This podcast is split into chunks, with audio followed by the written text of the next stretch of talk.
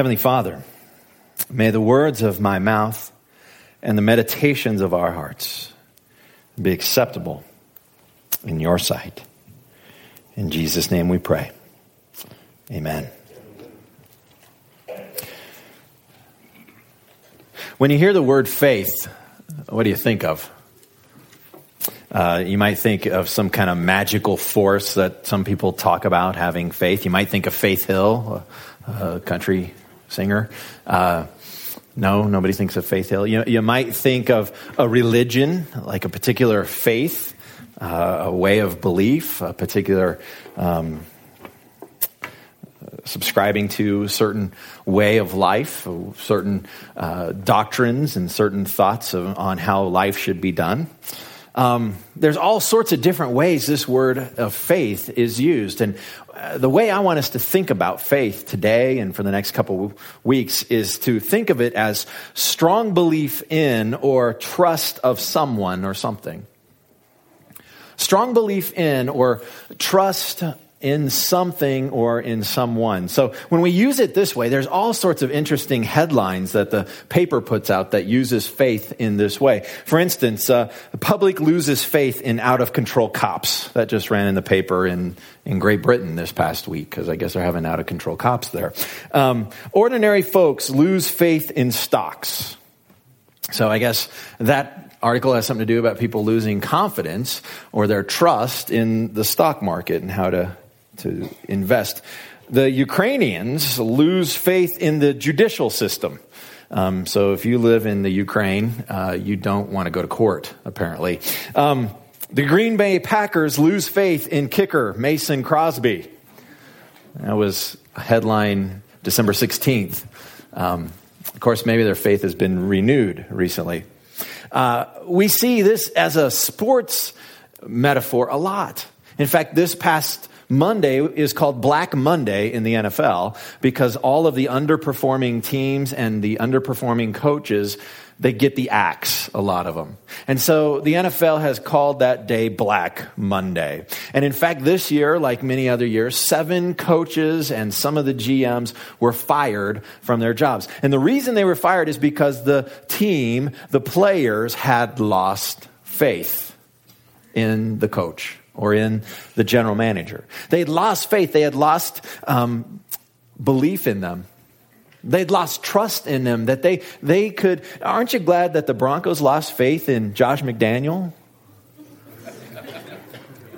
I mean, you know, if you're a Bronco fan, if you're a Raiders fan, tough darts for you. But uh, we all understand this use of this word faith. We, we know this. In fact, we use this word in our own vocabulary oftentimes because it denotes the power of a relationship in our lives. So we can lose faith in our bank.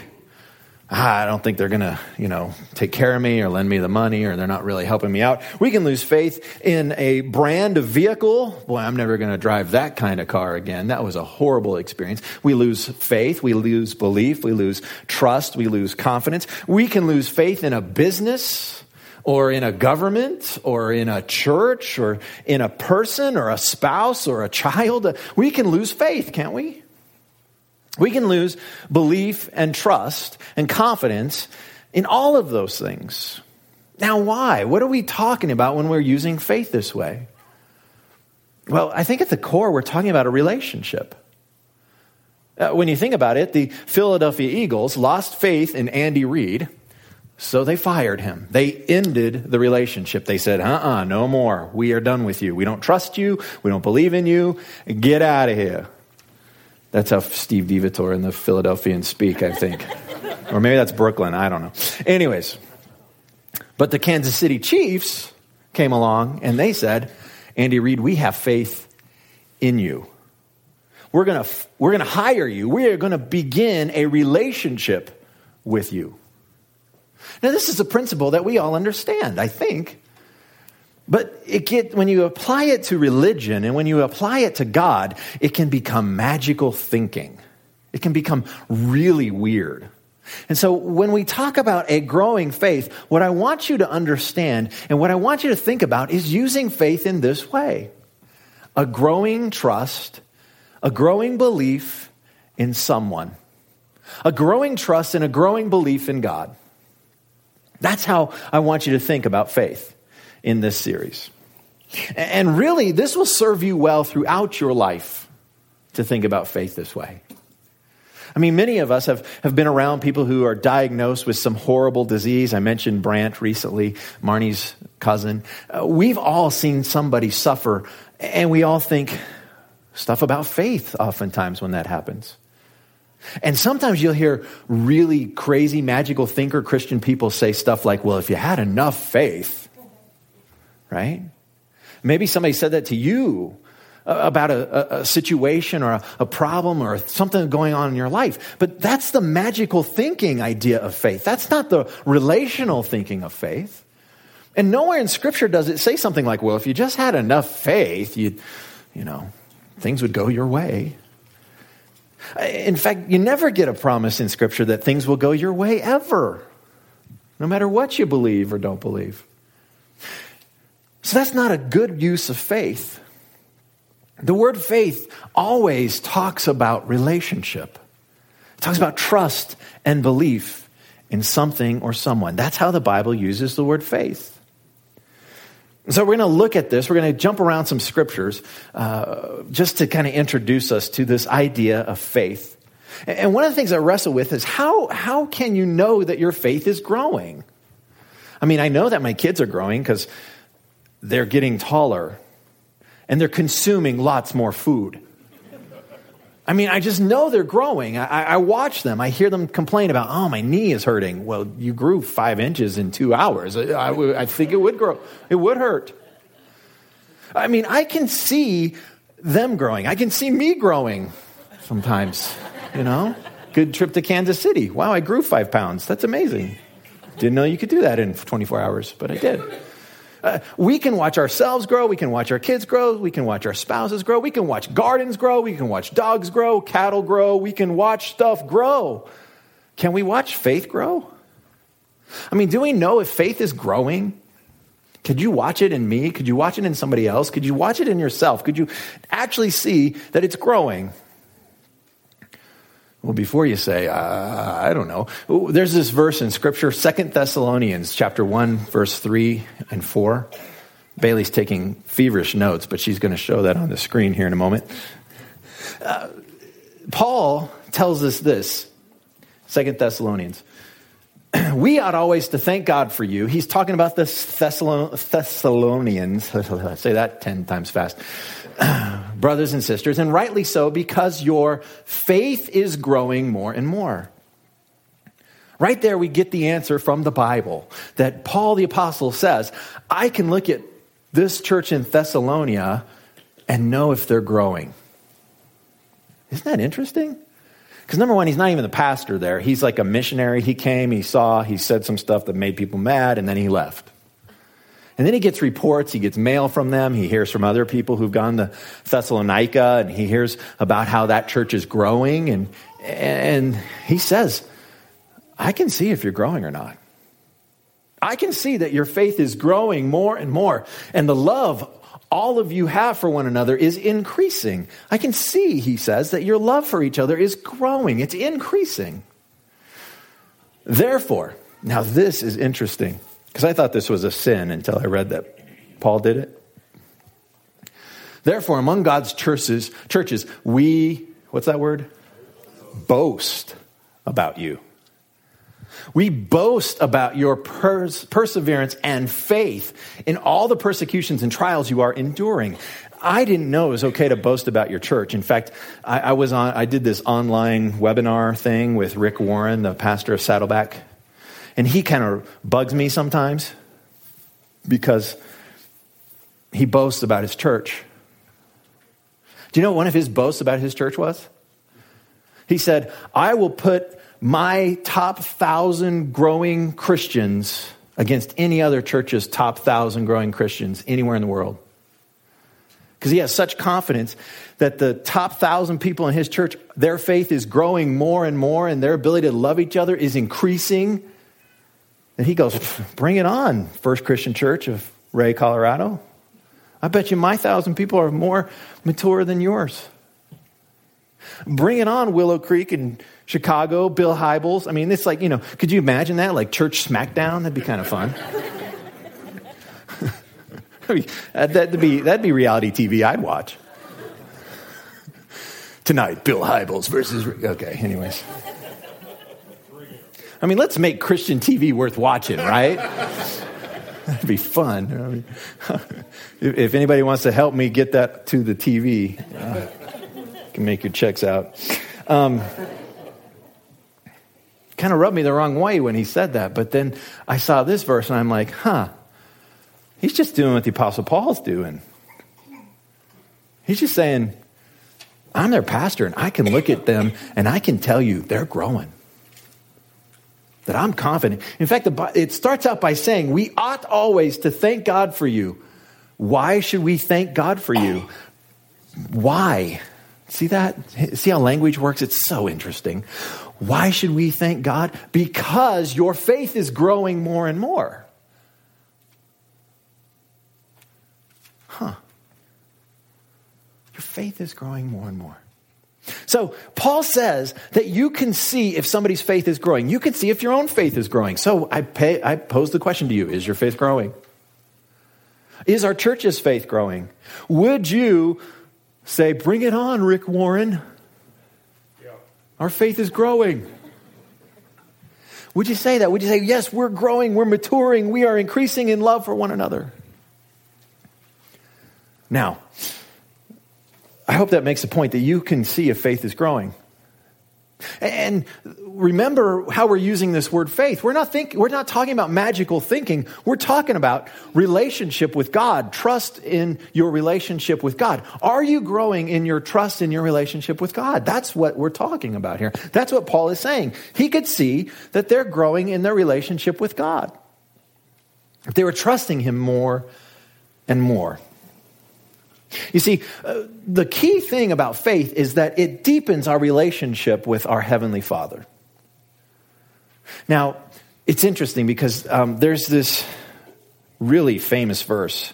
Tim Tebow wore it on his eye patch things in a football game, and then they said, hey, we can't do that anymore because it almost crashed the Google servers because the whole world was trying to figure out what does John 3.16 actually say? And before you get your smartphone out, uh, I don't know, let's look that up. I've got it for you on the next slide. Many of you have probably memorized it. And it says this For God so loved the world that he gave his one and only Son, that whoever. See how I help you out with the yellow? Isn't that so handy? Whoever believes in him, whoever has faith in him, whoever has trust in him, whoever has confidence in him. Belief, faith, trust, they're synonyms. Shall not perish, but have eternal life. You see, the way your relationship with God begins, with Jesus begins, is through faith. Did you know that that's how it ended as well? You see, faith, or uh, excuse me, belief and unbelief are, are two sides of the same door. You exit relationship with God through the door of unbelief, but you enter through the other side of that same door by having belief. In fact, we see this early in the scriptures where in Genesis chapter 3 we run into a talking snake. Now, I've made an argument that it's not a snake. I think it's better to understand it as the shining one, some kind of angelic being that's talking to Eve here. And it says, Now the shining one, the serpent, was more crafty than any of the wild animals the Lord God had made. He said to the woman, Did God really say? What's he trying to do? He's trying to make her doubt. Siblings do this all the time, don't they, with what mom and dad say? Did dad really say? You see, what they're trying to do is help little brother doubt because they've been around a little longer and they go, Dad's not going to kill you, okay? Believe me, I've done it. He threatened it. He didn't do it. I'm still here. He's not going to kill you. Did God, did dad really say he was going to skin you alive? Yeah, he told me that too. It never happens that way. You see, they're trying to cause the little one, they're trying to cause Eve to doubt to exercise some unbelief and to act on that unbelief. And what does Eve do? Uh, did God really say you must not eat from any tree in the garden? And then the next part of it. The woman said to the serpent, We may eat fruit from the trees in the garden. I mean, you know, this, Satan's trying to expand it. You can't eat food? Wow, what a mean God. He's nasty, right? She's like, Whoa, whoa, whoa, okay. We can eat from the trees in the garden, but God did say you must not eat fruit from the tree that is in the middle of the garden, and you must not touch it or you will die. I had a friend the other day, I was having lunch with him. He's a pastor in Goodland, Kansas, and he doesn't like tomatoes, and he believes that that's the fruit that the people ate. and he also believes that's why you don't know whether it's a fruit or a vegetable. Because it's this wicked, nasty, and I like it though. I like tomatoes. So I, I think he's off his nut, but. Uh, so then we had this deep theological argument about tomatoes for a while, but. And then it goes the next, the, the, the, the serpent counters, you will not certainly die. Right? Trust me. Don't trust God. Trust what I have to say. You will not certainly die, the serpent said to the woman, for God knows that when you eat of it, your eyes will be opened and you'll be like him. That's why he's really wanting you not to eat it, because he wants to be the only one like him here. But if you eat it, then you'll be like him.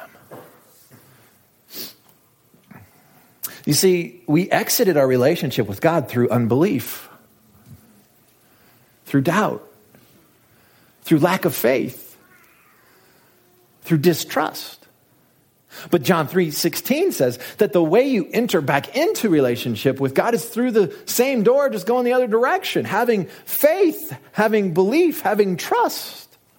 There's nothing magical in this thing. This works in all your relationships. If you lose faith in somebody, you start to withdraw, you start to remove yourself from them, you start to have less intimacy with them, less relationship with them.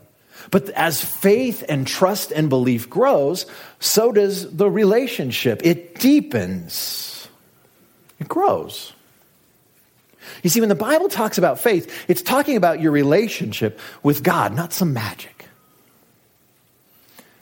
So I ask you again are you growing in your faith?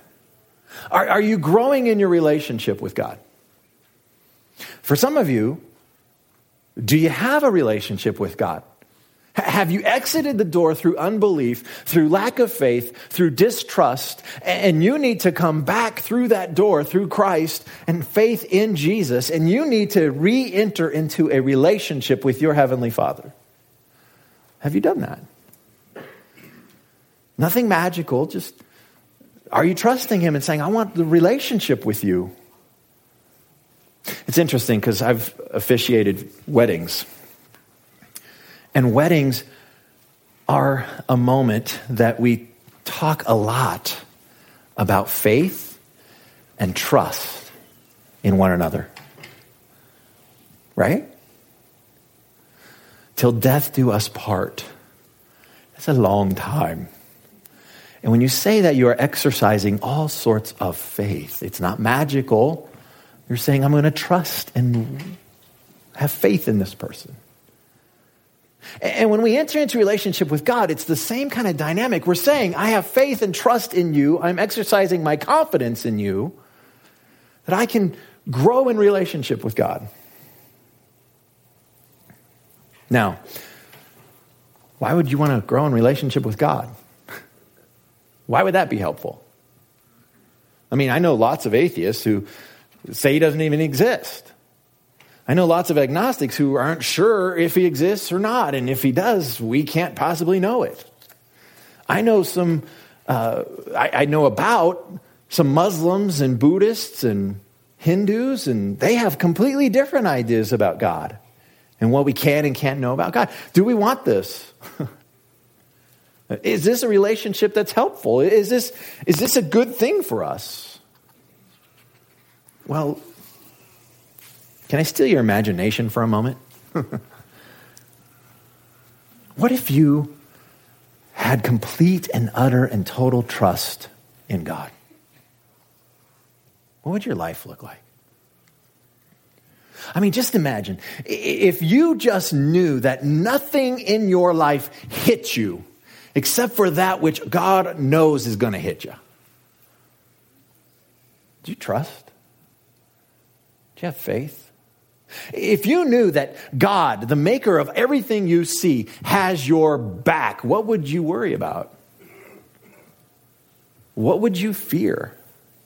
I keep thinking about, you know, like, what if my best friend was like Arnold Schwarzenegger in his prime, you know, because he's kind of broken down and old now, but so am I, so, you know, hey, let's get him.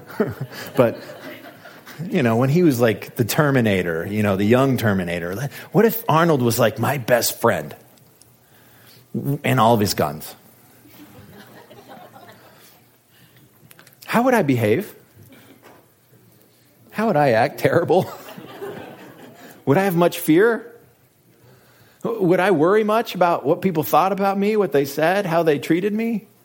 I mean, only unless they had a bigger, better, badder friend than I had, right? But my big, bad friend is Arnold. Well, here's the cool thing God's way bigger than Arnold. He's got way more cool guns. Haven't seen them, but I'm pretty sure he's got them. He's got resources. Uh, the scriptures say all the cattle and all the, all the hills, you think you own those? No. it says all the cattle are God's. He's got resources that you and I can't even imagine. Uh, it, it, it, says that where he dwells, there is no sun. It's not needed for light. Uh, where he dwells, the, the streets are paved in this translucent gold like material. Where he lives, the front entrance is carved out of one big, huge pearl. If I really trusted him, do you think I would be like, oh God, I don't know how I'm going to pay that bill this month? I don't know how on earth I would give anything to the church. I mean, there's just no way. I mean, God, you just know how tight it is around here. I mean, God, I know you made me and you formed me and knit me together in my mother's womb, but there's this whole huge, big, huge health crisis I'm in right now. Thank God for doctors, because Lord knows you don't have a clue about this stuff. I mean, how would you behave? How would you live if you really believed, if you really had faith, if you really trusted God? Would it change anything? That was a really good time for an amen. amen. Or maybe you're just really thinking. Would it change anything? Would it make a difference? Would it make a difference in your everyday going to work, going to sleep, waking up life? I say it would. I believe it would. I have faith it would. I trust it would because I have experienced it myself. And many of you have too. And many Millions and billions of people for 2,000 years have experienced it, and they know about it too. You see, when I think about this, I, I, often scratch my head and I wonder, how come I sin? Why am I such a bonehead, God? Why can't I just why can't I just take this feeling of utter trust, utter dependence, utter, utter surrender on you and just live that every moment of every single day? Why are there times I just go, I don't know. I don't know if God really said that. I don't know. I'm pretty scared all of a sudden. I don't know. Start acting like a middle schooler. I don't know. I'm not sure about it. If you're middle school, you know what I'm talking about. if you're a parent in middle school, you totally know what I'm talking about. I mean, why is it that I just I don't, I don't know if you're that big. I don't know if you're that trustworthy. I don't know if you're really going to come through. I don't know if you really know my problems. I don't know if you know if you really own all those cattle because I know the Bledsoes own a lot, but I don't think you own any. I mean, I just don't know. I mean, why is it that I freak out? Why do you? Because your faith's not growing. Because if your faith is growing, you're going deeper into your relationship with God. And if you are going deeper into your relationship with God, guess what? Your faith is growing. and there's nothing magical about it. In fact, um, Andy Stanley came up with five catalysts for faith. And I think they are awesome. Awesome way of thinking about this. Catalyst for faith. Because, like I said in communion, this isn't something that you just try harder at. Well, I'm going to try harder to trust God. really? Okay, good luck with that. Now I'm worrying about trusting God. Oh man, am I really trusting God? I'm not quite sure. I don't know. I don't feel like I am, but yesterday I felt like I was. I mean, you can make yourself crazy. You probably are hearing that I've made myself crazy. Don't laugh at that. How do we know we're growing? What are catalysts for our faith? And we're going to take a look at these for the next few days. For the next few, yeah, we're all going to come back tomorrow. For the next few weeks, I'll be here. I don't think anybody else will join me. Um, he says these things. Actually, I'm jumping ahead of myself, Bailey. You just remind me of something. This is one of my favorite stories in the scriptures. Can I rewind the tape just a hair and you'll stay with me? We're going to get back to those because they're really good. But now we got to go to this because this is even better. There's this amazing story where Jesus gives us some insight on why our faith is so important to God, why our faith is so important to our Heavenly Father. Because not only is there good stuff in it for us, like who will you worry about? What will you fear? What will you dread? How are you going to get through this life? I mean, that's a really good thing. There's a lot of pluses and, and a lot of good things for us if we exercise faith and trust and belief in God. But did you know that there's something in it for God too? Because when we grow in our faith, when we exercise great faith, it's like giving God a standing ovation. When we exercise trust in God, He is glorified, He is honored, He is made famous. You know those situations I'm talking about. You've watched some people who are just down on their luck. Horrible things are happening. Their health is betraying them. They're in a difficult situation and they just hold on to faith, to their faith in God, to their relationship with God. I mean, you've seen those people. And what do you think when you see them? I mean, I go, man, God, that is cool. You are amazing that you are helping them. I hope and pray that when I am in their shoes, you will be that for me. And it makes him famous and it gives him glory. And we've also seen people who walk those same paths and ditch God and don't have any faith in God. And we just watch their life blow up and go out of control. And we watch them just and we, we go to their funeral and we officiate their funeral and we're just reeling going i don't know what to say. I don't know. They didn't have any faith. There wasn't anything there. They didn't have any trust in god. Why, are, why am i here? I'm a person that believes in god. Why am i the one that's elected to talk at this? Because we have completely different paradigms Get somebody who doesn't have faith to come talk about the funeral because they got stuff to say, I guess. I don't have anything to say in that case. Right? I mean, that sounds really mean and nasty and cruel, but it's true. I wouldn't have anything to say at a Muslim's funeral, a Buddhist funeral, a Hindu funeral. Wouldn't have anything to say. Nothing that they believed in. Why recruit me to have that funeral for somebody who doesn't believe what I believe? Makes no sense. We've watched people walk through life without faith in God, and it brings him no glory whatsoever. Nothing. He gets nothing from them and their life. And if that's how you want to live, you are free to do it. You are. That's the cool thing about God. He's bigger than you, but He's big enough to say, do whatever you want. I don't have to control you. I don't have to make you do what I want you to do. Go off, live your life, have a wonderful one. But He reminds you constantly it's just a mist. It's here one day and gone the next. And then what? When the, when the trap door of life falls out, who's going to be there to catch you when you die? Utter nothingness. You just become one of utter darkness and utter non conscience.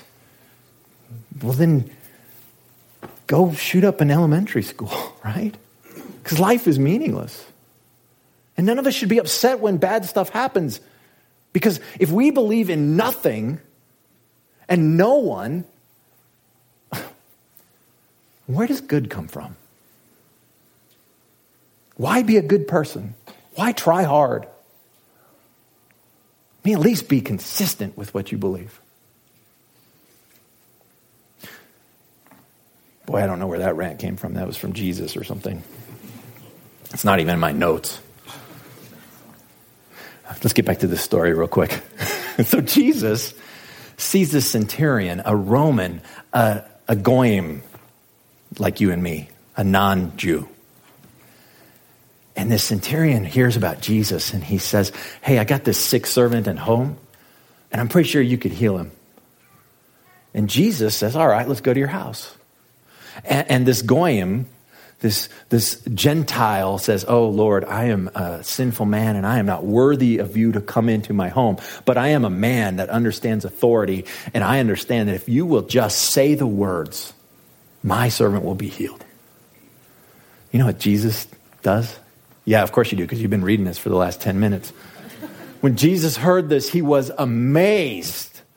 Do you know how many times Jesus was amazed in the New Testament? Once. I studied it, I looked it up. One time. And it wasn't even a Jew.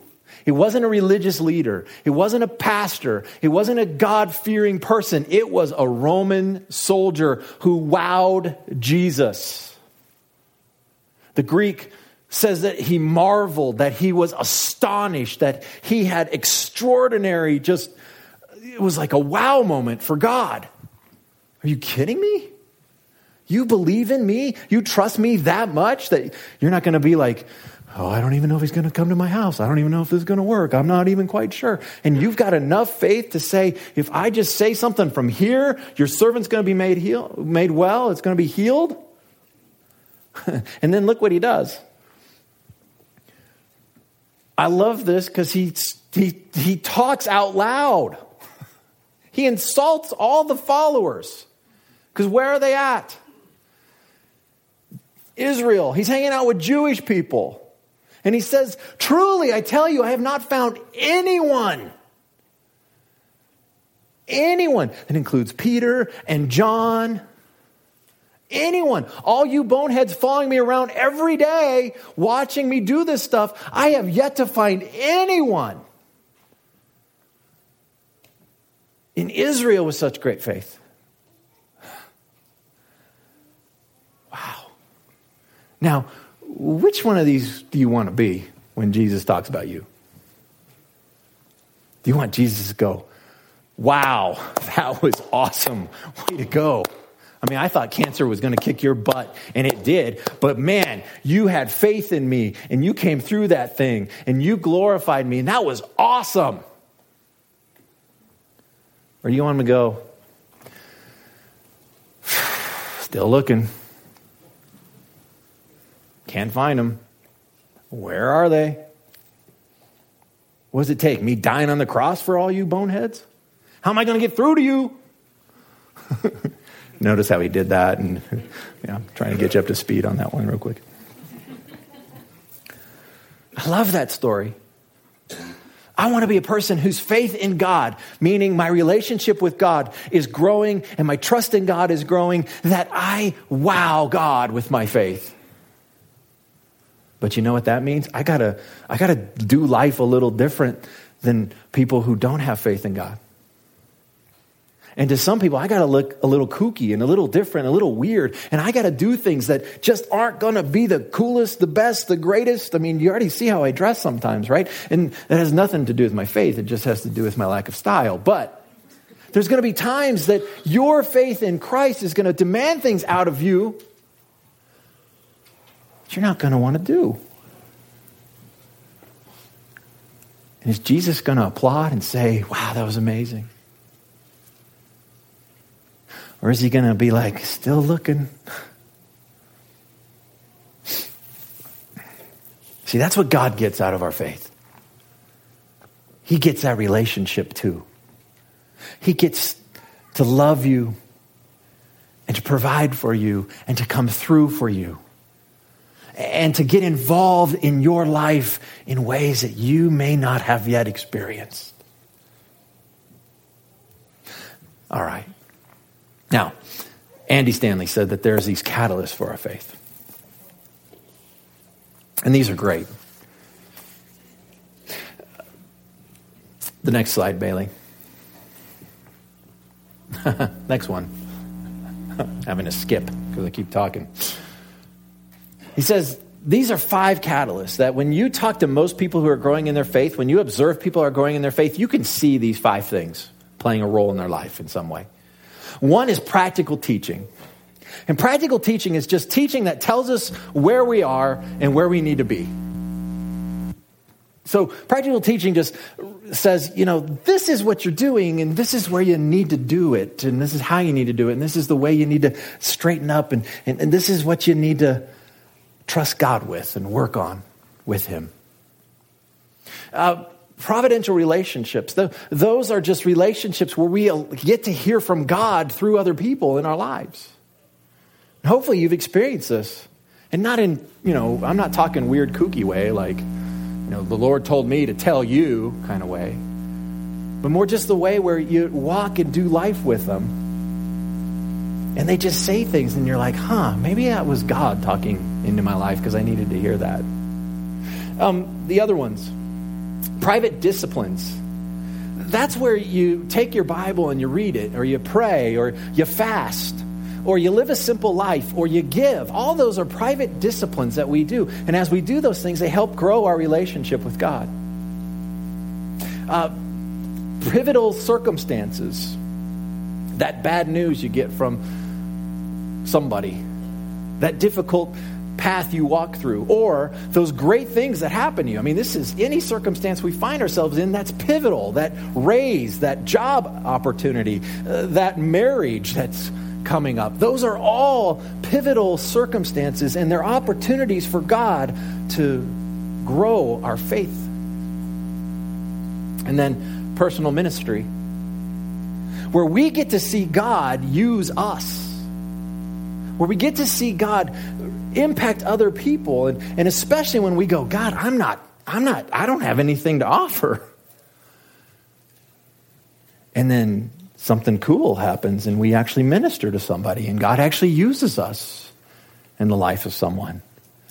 And we go, wow, I should have trusted you that you would actually help me if I stepped out and started to do some of these things. You see, all these five catalysts, we're going to talk about these for the next couple weeks. And we're going to talk about how God uses these catalysts to grow our faith. And when we say that God's going to grow our faith, we mean that He's going to grow our relationship with Him. It's nothing magical. I hope and pray, as your pastor, that you want to grow in your relationship with Christ. I really do. I hope and pray you want to grow in your relationship with the Heavenly Father through Jesus Christ. You see, sometimes we think we just got to study the Bible more, and we think that's the way to get to know God more. And it's one thing that's good, but it's not just about getting smarter about Bible stuff.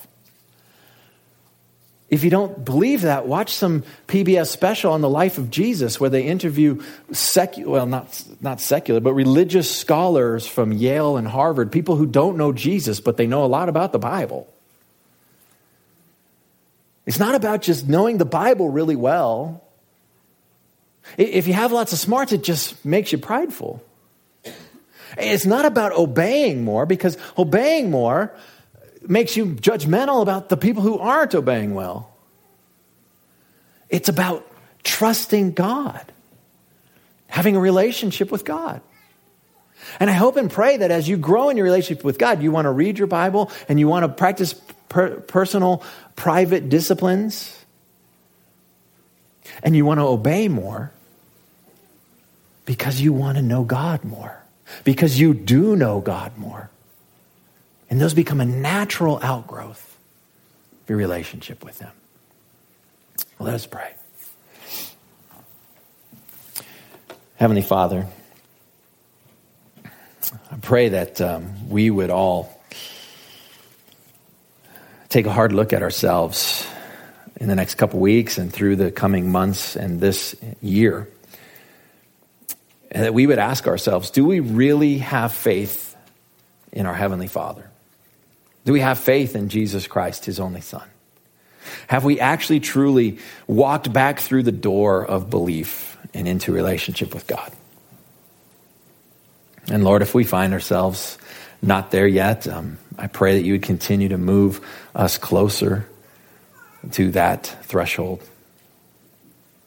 For those of us who have done that a long time ago, and uh, maybe we haven't grown like we feel we should have by now, help us to get off the treadmill of thinking it's about us trying harder. Help us to understand that it's about surrender to you and faith and trust in you. Lord, I pray that uh, you would encourage us to grow our faith, our relationship deeper and deeper each day. Holy Spirit, make it so. And now may the Lord bless you and keep you. May the Lord make his face shine upon you and be gracious to you. May the Lord turn his face toward you and give you peace. May we all grow in our faith more and more in 2013. Amen.